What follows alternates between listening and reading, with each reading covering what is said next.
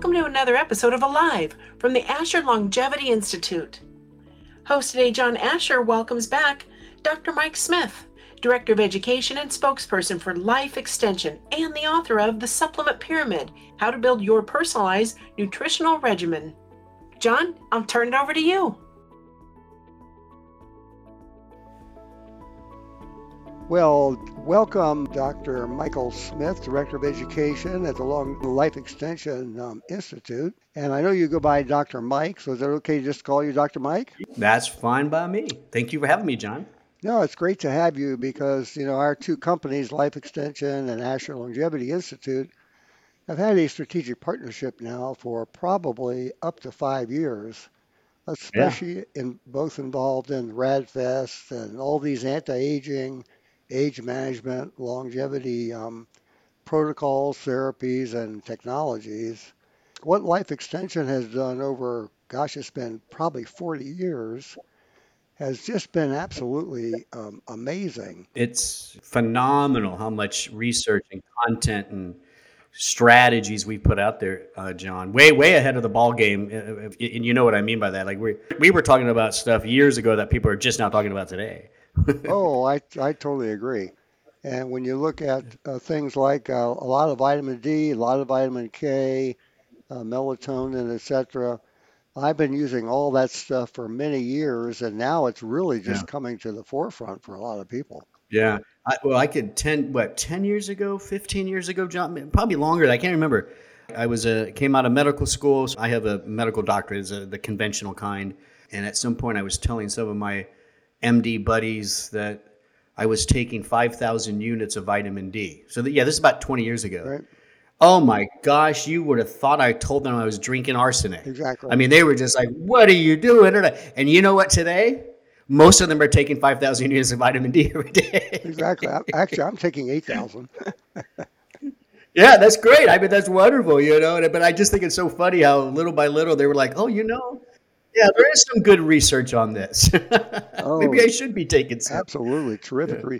I mean, when you think that, I think it's 93% of American adults have a vitamin D insufficiency. It's just yeah, a, an amazing number. I, it's it's funny we're talking about vitamin D, and it's great that we are.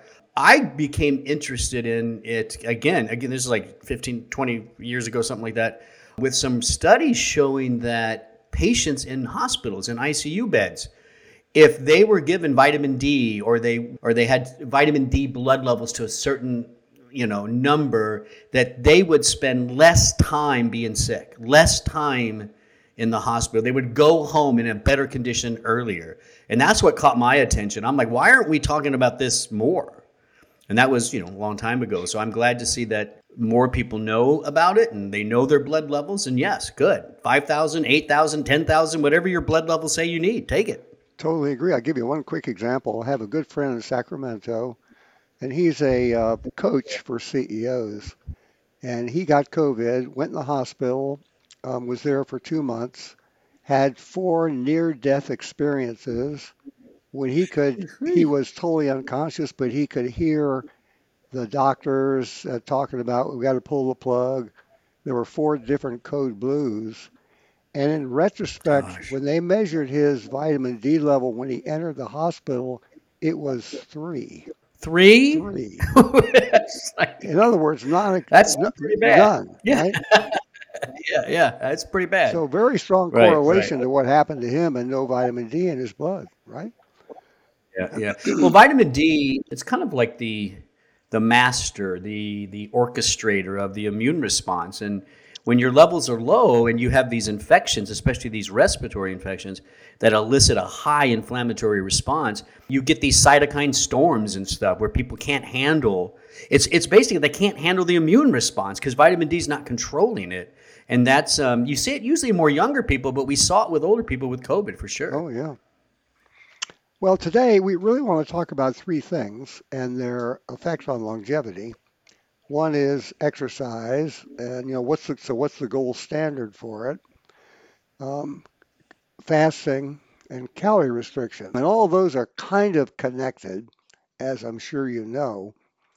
So let me just throw out what I know, and then I'd like to hear your opinion, your your spin on it.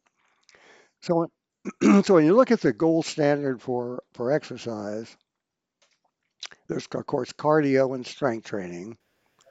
And Uh-huh. cardio, the latest studies I've seen, and, and some of this is from Life Extension, is that you really should get 150 minutes per week of walking, say, walking briskly, or 75 minutes of fairly um, good um, cardio, like cycling, swimming, running, jogging, that sort of thing, or um, what's called interval training, which I'm sure you're familiar with, Right. where you go all out for a minute, rest for a minute, etc. So, does that sound right to you for cardio, one of those three activities? Yeah, just to back up for a sec, um, you, you, I think your time and your numbers were correct. Although we don't tell people initially, especially people that have been couch potatoes for so long, we we don't say you need to walk 150 minutes or whatever. We we, we, we build them up to those kind of numbers Sure. and stuff like that. Um, um, but you know, I you know, for me, you know what the gold standard is? Move Yeah, exactly. get up be active i mean you know, we and, and that's great we can talk about these numbers and we can talk about the different types of um, exercise and what i like to do and et cetera et cetera but you there have been several studies a couple just recent recently that showed just walking 30 minutes a day has huge longevity benefits huge cardiovascular benefit metabolic benefit. I mean you could go on and on just walking. I tell people you just get a dog. Get a dog and walk your dog every day you know do something like that. But i think you're right yeah the you know if you're going to walk you know you want to make sure it's more than a stroll. I think you know you want a good brisk you know movement there. You can even do some a lot of people do some resistant bands as they're walking stuff like that is all fine. But at the end of the day you know get get out there. I think that that's wonderful. I'm i'm an interval trainer type person. I like to do circuit training as well. I'm a, you know, uh, even when I was in high school and I was an athlete, I used to play baseball and football. Um, I was always the sprinter. I was I was the one who could give it my all for 40, 50 yards, and then that was it. I was gassing. It didn't matter how how good or shape I. So I'm not one of the. I'm not gonna just. I'm not gonna jog, John, for five miles. I went. I'm just. I just. That's not my body. Yep. So I like some of the intensity workout, the interval workout, where I can mix things up. Uh, point, you know, I, I think the big point though is, you know, at least 20 minutes a day, or 20 minutes more days of the week than not. Or if you do 30 minutes, you can do it for three days a week. And and you know, you can use resistance bands, you can use some uh, weights, you can then do jump rope. I mean, there's all kinds of different ways to build these circuits and this interval training. But for me, I like the short bursts, and it it keeps me from getting bored. Got it. So that's what I do. Yeah. So, Yeah. Oh, and I walk my dog, and I walk my dog every day. I got a big golden retriever. He loves to get out there and play with his friends. I walk him every day. So that's something else I do on top of that kind of other exercise. But again, take home message for all of us: move. Yeah, Your body was meant to move. Move. totally agree. So, just to review, I just want to make sure that you're in agreement with this. Either 150 minutes, which would be your 30 minutes five days a week, right? Yeah, Of brisk yeah. walking, or 75 minutes of the tougher, right? Running or cycling or swimming, or as you mentioned, the interval training a couple times a week. yeah. And so, Yeah, all of that is great. Yeah, and those numbers are confirmed in a lot of the research we do in our protocols that we have on longevity. Yes. Great. And then the second part of it, of course, is strength training. And I, I know you know these numbers, but maybe our listeners don't. And that is after age 40, we lose 1% of muscle mass per year. After age 70, one and a half. So if you don't do Mhm. regular strength training after age 40, by the time you're 80, you've essentially lost 50% of your muscle mass. And if you've ever gone to an assisted living facility, you'll see, well, of course, it's mainly women because they outlive us men by four years. and most of the men look like a bag, they look like a bag of bones because Yeah, they've, they, they've yeah. lost half their muscle.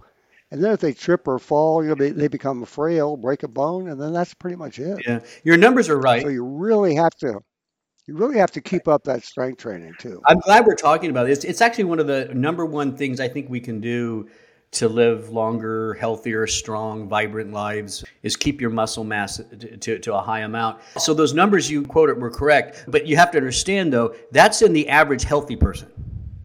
Yeah. If you add in somebody with diabetes, obese, you know, you, you start adding in these other chronic diseases, age-related diseases, and the loss of muscle could be much at a much faster rate for some people. Uh, so what you don't want, there's so we could talk forever on these things. So I want to break it down. I'm a clinician. You know, I like what am I going to do with this kind of information? And here's what you're going to do with this. Don't lose your muscle mass. You do not want something called sarcopenia. Right. Sarcopenia is when those older guys look like like they're just skeletons behind their clothes. The Asher Longevity Institute developed a nine step program to guide you to a much longer and healthier life. Our mission is to make this system easy to understand, simple to execute, and sustainable for the rest of your life.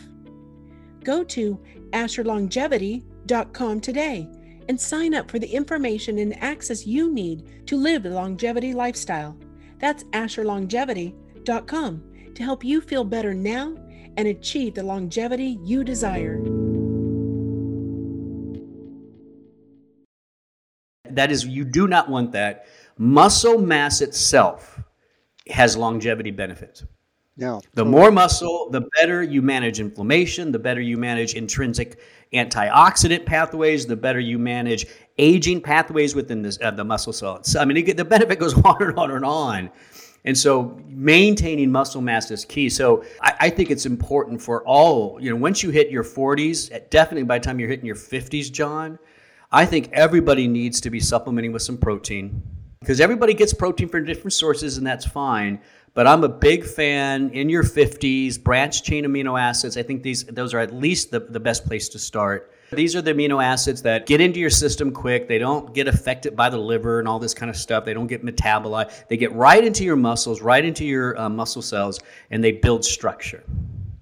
And so branched chain amino acids, and we could talk about pre-workout, post-work, you know, all that. Fine. I like to do my BCAs before I work out about 30 minutes that just works for me. It doesn't mean you can't do it afterwards. You could do it, could take a, a BCA supplement at dinner if you want. It doesn't, at the end of the day, it just takes some, right? I would suggest that when you do BCAs, try to do them on an empty stomach. You just get more absorption. Right. But BCAs are very important. One in particular is HMB. It's the metabolite of leucine, which is one of the branched chain amino acids. HMB, one of my favorite studies of all time, clearly showing sarcopenia prevention. They took these guys and they had them bed rest for two weeks. Now, could you imagine volunteering to bed oh. rest for two weeks? They must have paid these guys good, right? They right. had to do something. if you bed rest for two weeks, there is a measurable amount, and it's pretty standard from person to person, of muscle loss. It's a model of sarcopenia. So they had these guys bed rest for two weeks. Half of them were given HMB, this metabolite of BCA leucine. The other half were not giving anything. From there, they had the same diet, same calorie intake, just but just bed rest. And the group that took the HMB had no discernible muscle mass loss. The group that didn't lost about 15%. Yeah. That's one, huge. Yeah, it's huge. Huge. It's one of the supplements I take for sure. yeah. Yeah. No, and so, you know, we, we at the beginning of the show, we were talking about vitamin D, hospital, you know, patients in the hospital should be taking it. They should also be given some HMB. If yeah. you're laying in bed in the hospital, that's, you know, we want to get you. The, the number one goal, if you're in a hospital sick, obviously you want to get better, but you do not want to stay in that hospital. You're going to get another disease. you're going to get some sort of infection. So, vitamin D, HMB to all hospitalized patients, that should be a standard. Totally agree. Now, let me tell you one, uh, ask you one question about um, strength training.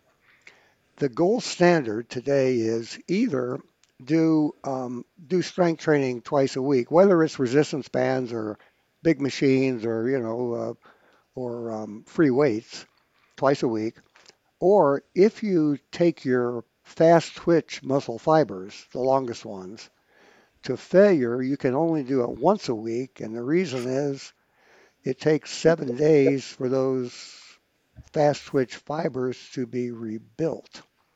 Right. And so for 13 years, I've been doing that once a week um, methodology, at a gym every Saturday morning for 20 minutes.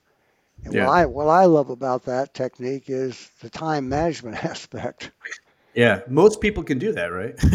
Most not, people can do it. Exactly. there's not much of an excuse of you know I don't have time if you're just doing it on a Saturday morning, right? Exactly. Yeah, yeah, you're right too because the recovery time for muscle is important to also calculate how often you should be doing strength training, right?